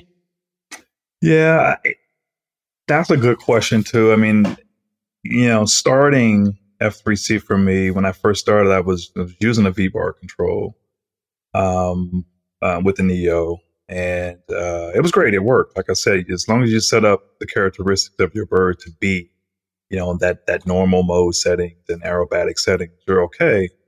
Um, but what you wind up finding is that okay, well, uh, like to make that roll like really string like, like I couldn't separate um, the the uh, aileron and elevator, you know, rate, for instance, uh, the agility, uh, being able to set that on each individual control surface within Futaba versus everyone else. So it gives you a more finer um, point of tune for each control surface within your bird than some of the other brands do. You know, like I said, not to say they don't work, but you know, if you want more fine control over each individual servo, then you know that's Futaba's going to give you that. Hmm, I did not know that. That's pretty cool. Yeah, it is super cool. I feel like we have play this game of V-Bar versus Futaba sometimes. And it's interesting. Exactly things like that do make the CGY kind of hard to beat for F3C. Yeah, and you know, and when I when I see those comparison, you know, the the this versus that radio, it, it makes me think like, holy cow! I mean, is is like Futaba for 3D guys, or is it really for F3C guys? You know, I mean, it's you can set it up to be 3D, but how much detail do you want to be as a 3D pilot versus just, hey man, I want a quick setup and just go throw this thing around because, you know, am I gonna see um you know, I don't know, a, a, a mishap on a move doing my smack versus, you know, mishap of precision flying? You know, that's the question you have to answer. And if you feel mm-hmm. like, man, I want my, my 3D to be very precise, yeah, go grab a Futaba radio and set up each individual control surface until you feel like, yeah, this is perfect. This is exactly how I want to smack. And I can see that, you know, when I'm at this angle, it's perfectly straight or whatever the case may be. But if you're not into that kind of detail, man, you know, V-Bar is a great system. I mean, I love V-Bar when I had it. Yeah. Um, It's kind of built the software for things like the V bar, the brain, and stuff like that. It just seems like it's it's kind of built so out of the box. The algorithms that are in there mhm. are kind of prepared for frenetic kind of flight. You know, Right, um, right. Futaba one you can mold it like sculpt it like clay into that Yeah. but it seems to be more built around the idea of granularity right um, Yeah. which is what you guys kind of need and maybe uh, uh, plane pilots and jet pilots and stuff like that Absolutely. And there's a learning curve too. I mean, it's it, it, it took me a while, and I, I I'm not gonna lie, I, mean, I got really frustrated in the beginning when I made the switch. Uh, I got, you know I kept my V bar, so I'm gonna keep this thing on the side while I try to learn this Futaba thing because if I don't like it, I, I'm gonna get rid of it, go back to V bar, and just deal with it. But I'm gonna force myself to try and learn it, and uh, and it took me about three weeks to really get it under my belt. But you know, the second those two different types of conditions clicked is when you know the, the fireworks started shooting off and all of this good stuff. Like, oh my God, I finally figured it out. I understand it now. And so it made it really easy for me to learn how to tune the bird once you learn how those conditions work, so how they marry up between the transmitter and the VO unit. Nice. So speaking of brands, anybody you want to shout out sponsor wise? Yeah, I am on Team Kontronik USA. So I would like to shout out to my team members and, and my uh, sponsor at Kontronik. Um, I love their their uh, ESC units, uh, the big red bricks, um, the pyro motors, of course, competition motors, um, and uh, of course my my cool peeps Heli Direct for supporting me and, and taking care of me and uh, cheering me on as I go to all these competitions. So thank you all. Actually, there's another question I forgot to ask you. What's in your fleet right now? What are you flying? What are you competing with? And, and what else do you have? Oh, cool. Yeah. I mean, I, um, so last season, I primarily flew the SAB Genesis. And um, you might have seen pictures of it. I kind of, you know, painted over the the green scheme and made it an orange scheme bird. Great bird, especially if you want to start with a, a fuselage like bird. The the SAB Genesis is a great machine. It, it really is. Um, but I, I figured, you know what? Now that I've moved up to expert and I've seen some of the other, you know, the bigger guys fly, um, some of the more fancier birds like the Quest um, and and the Pro drones. I'm like, I want a Quest. So you know, I went ahead and purchased the Quest. So it's kind of my primary bird for this new season. Um, and then I have uh, a couple of um, Specter V2 700s as, as backup and practice birds. You know, I say that because I like to practice those routines that are really tough, you know, for you to think about with those birds. Because if you fall out of the sky, I really don't care. But you don't want a bird like a quest to just fall out of the sky while you're trying to practice something new. Yeah. They're, they're very expensive. So, yeah, that's that's kind of my fleet now. And then, of course, I got a little 550 that I throw around too. So I, I have like four turtle birds right now. I have a few in the closet, some frames in the closet, but I, I, don't worry about those. But my flying birds, I have four of them. Nice. That's a nice fleet. Yep.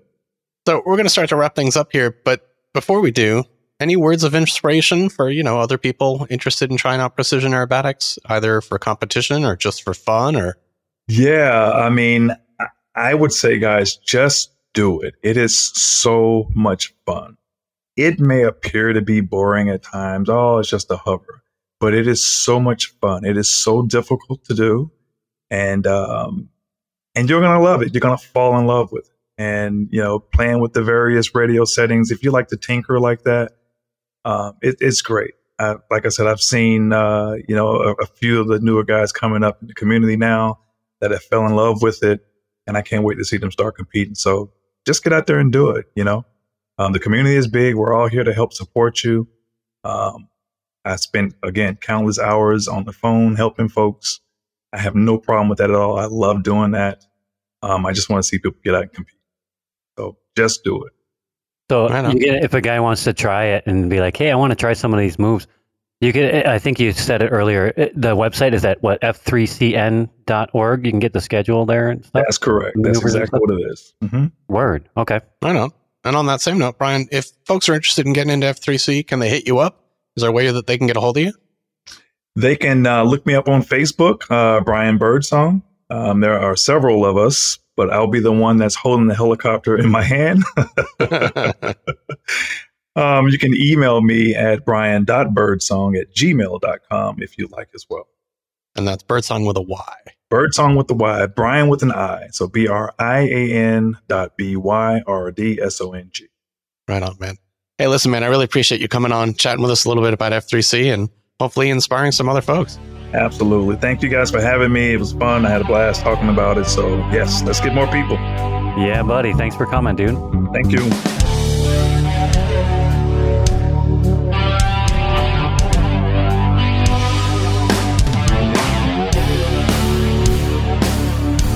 What do you think, Rob? I'm wrapping it up with Brian Byrdsong.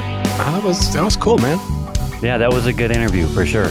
I learned a lot about F3C from that guy. And, you know, I always kind of knew in the back of my head that it's a whole other class of control, right? But it's really cool to actually talk to a person that does it and to be able to pick their brain.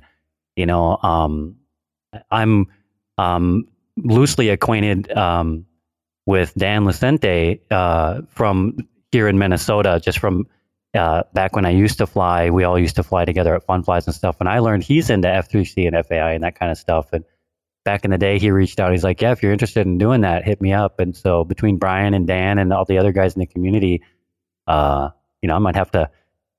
I might have to try to dabble, you know, at at the in the near term, maybe try to mod my 600 into something that can practice that. You know, I'm not in a place where I can buy a bird just for F3C, right? But it'd be fun to do it, you know, just to really kind of hone those hard sport skills into something that's more uh, more precise. That's pretty fun. Yeah, I mean, Pretty I don't neat. think you have to really mod it. I mean, one of the things that I took away from talking with Brian is that really any heli 600 and up, Yeah, um, yeah. certainly what he recommends, uh, you can dive into it, right? You just need to sort of update your programming or your banks or whatever you call them your radio to sort of, you know, set one a little more tailored for uh, hovering and one a little more tailored head speed appropriate for aerobatics, right. and then have at it. Any pod and boom, whatever hell you got. Dude, you know, I tell you what, my uh, TX16S, the way I set all my birds up is I have a switch that I can do for my head speeds, where I got three different head speeds, but then I have a different switch that I do for my banks uh, for control, right? Um, and I like that just because it's a little more nerdy than having it all on one switch. But Mhm. Here's me in my mind because the TX16S has this six position uh, switch going across the top where you got six, essentially six banks in the switch, right? Um, and I, I got myself in my mind brainstorming: Is it even feasible to be able to be flying and then be like beep and click over to bank two, three, four, five, six for all these different scenarios? I feel like probably switches is probably more so appropriate, so I don't have to glance down or anything like that. But Yeah. uh, I'm just my brain is already nerding out, and we just got done talking to the guy, so it might be fun to set up one. Dude, I might have to copy my model and make one for the 600 that's a F3C style. You know, I don't know. We'll see. Yeah, it was funny when I was trying Futaba. Brian helped me out a lot, but there were a lot of times I, I had to tell him like, "Whoa, dude! Like, ye, that's way too complicated. Like, I want my RPM and my banks, like all that stuff on the same switch." And Yeah, he's very into that. I mean, but he also has the mental capacity to remember what all those things are. I can't. Like, Yeah. I need one bank switch. I want a motor safety switch and a hold switch, and like I'm good. I can keep Right. track of that. Anything else, and I start getting lost or dual rate switches or all that stuff. But he's just not that way. He's he's on another level. And I'll and I'll say it again. Watching him practice is amazing. His dedication, his focus when he's at the field, it's it's inspiring. So I'm really glad he was able to come chat with us. Yeah, it was a fun talk, dude. Glad you were here, Brian. Yeah, man. Me too. With that, that's it for this uh, with week. Hopefully, uh, next week the whole gang will be back with us. Uh, we definitely want to say a thanks, uh, as as always, for everyone listening, uh, supporting us on locals. Should you decide to do so, and with that, I think we're going to wrap things up. So, I guess how does this work, Rob? If it's you and I, because you got to go last. So maybe you should ask me. Yeah. So okay. So we're almost done. So Nick, if we wanted to get in touch with you or Dan or Devin or Scott, how would we do that? Oh boy. So Dan at rchnv3.com, uh, Scott at rchnv3.com. Uh, you can reach Devin at youfuck at rchnv3.com. and uh, you can find me at Nick Wisdom at rchnv3.com. And Rob, if uh, someone wants to get a hold of you, how would they do that? Niccolo Miolo. Um, okay, so I just watched the movie Nope, and I thought it was pretty rad. So I've decided that if you want to get in touch with me, you got to be pretty daring. Um, you got to get out the sharpie again um, and a stick. Um, you can use a fat one, um, like we talked about earlier, if you need to. But here's the score. Here's what you got to do. Um, you got to go to the desert, and you got to try to lure the Nope alien out into the open. And kind of like in the movie, you got to get it to chase you while you're on your horse and then try to get underneath it. And then when you're underneath it, you got to reach up and you got to try to sharpie your question onto the bottom of that thing without it sucking you up into the middle of its little eyeball that it's got. Um, and if you're successful in doing that, um, then you got to get one of those flappy uh, like car wash uh, doll things that they have out there to kind of entice it, and park one of those in front of Devin's house. Um, that way, that alien will follow you, follow it to there, and hover over Devin's place, and he'll look up there and see it, um, crap his pants, and then frenetically write down what he sees on the bottom because he don't think anybody will believe him. Uh, but I'll be the only one that believes the story, and I'll know that it was from you. Um, but uh, if you're afraid of aliens uh, or riding horses, uh, or you have a Sharpie addiction and you don't want just don't want to go there, um, you can uh, email me at rob at rchnv3.com. Uh, hit me up on Facebook, uh, NextGenRCFB, Instagram at NextGenRC, or YouTube.com slash NextGenRC. All right, with that, this has been episode 21. We'll see you next week. See you later.